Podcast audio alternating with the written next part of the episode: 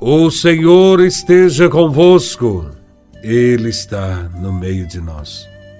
Proclamação do Evangelho de Nosso Senhor Jesus Cristo, segundo São Lucas, capítulo 1, versículos de 57 a 66 e versículo 80.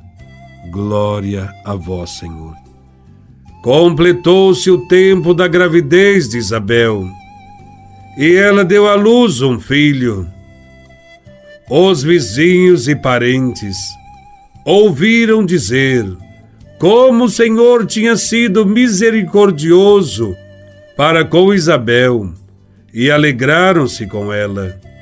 No oitavo dia, foram circuncidar o menino e queriam dar-lhe o nome de seu pai, Zacarias. A mãe, porém, disse: Não, ele vai chamar-se João. Os outros disseram: Não existe nenhum parente teu com este nome.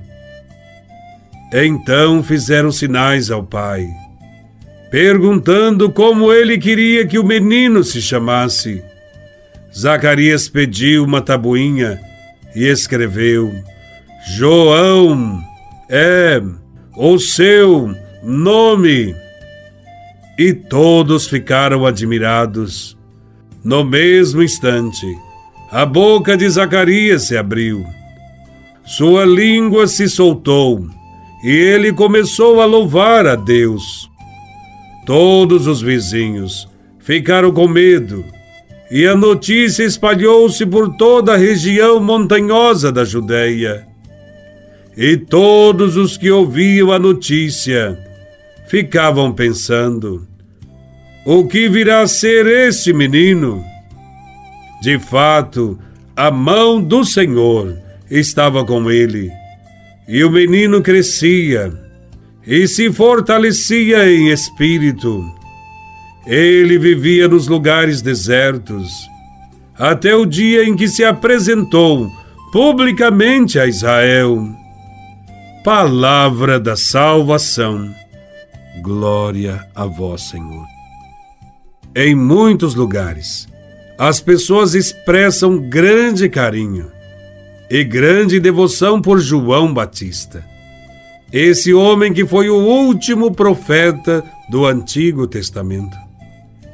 Ele encerrou o Antigo Testamento e abriu o Novo Testamento. Sua vida e sua missão estão unidas de tal modo à vida e à missão de Jesus, que sua festa é considerada muito importante. Seu nascimento aconteceu na periferia de Jerusalém, envolto em mistério, porque é filho de uma mãe estéril e de um pai de idade avançada. O seio de Isabel representa a condição da humanidade, sem vida, sem esperança, sem futuro. É uma situação insustentável, triste e sem saída. Mas Deus intervém do alto para dar-lhe vida movido unicamente por seu amor. Na vida de Isabel e Zacarias, explode a alegria. Uma alegria que envolve a todos os parentes e vizinhos próximos. É sempre assim que acontece, quando Deus entra na vida e na história do homem. No oitavo dia, João Batista foi circuncidado e tornou-se um israelita como seu pai. Ele não só dá continuidade à estirpe do seu pai, como também assinala o início de um novo tempo. Com ele terminou o tempo das promessas de Deus, para o tempo de ver concretamente a sua bondade. Ele, desde a concepção, é um dom de Deus e vem com uma missão divina será consagrado a Deus para uma missão especial. Seu nome, João, foi determinado pelo anjo Gabriel e significa Deus é misericórdia. A misericórdia de Deus será o centro da pregação de João Batista.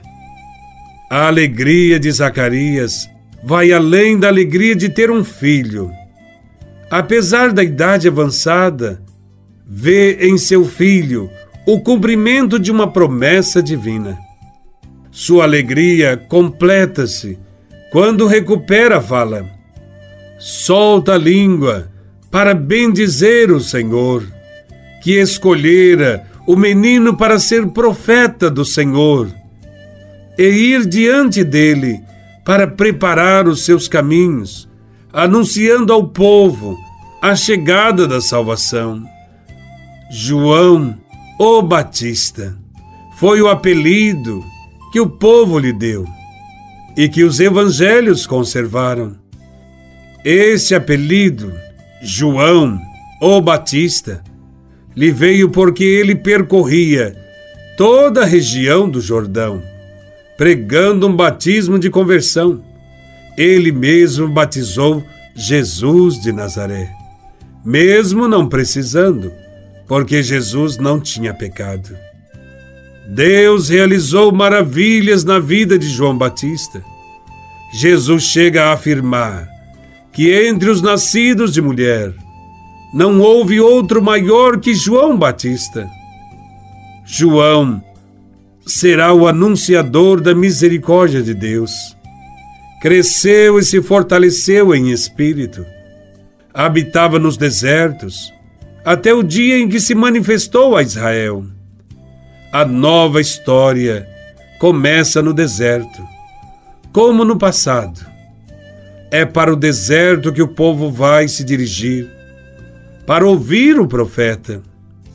O deserto era o lugar de se encontrar com Deus, lugar de ler os textos sagrados e discernir a vontade de Deus.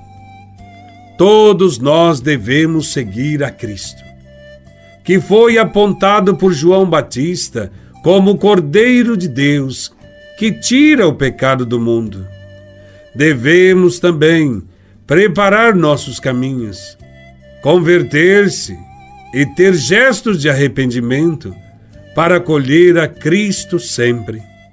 Que nosso Senhor continue chamando nos dias de hoje mais profetas para preparar o caminho, para ajudar no reino de Deus.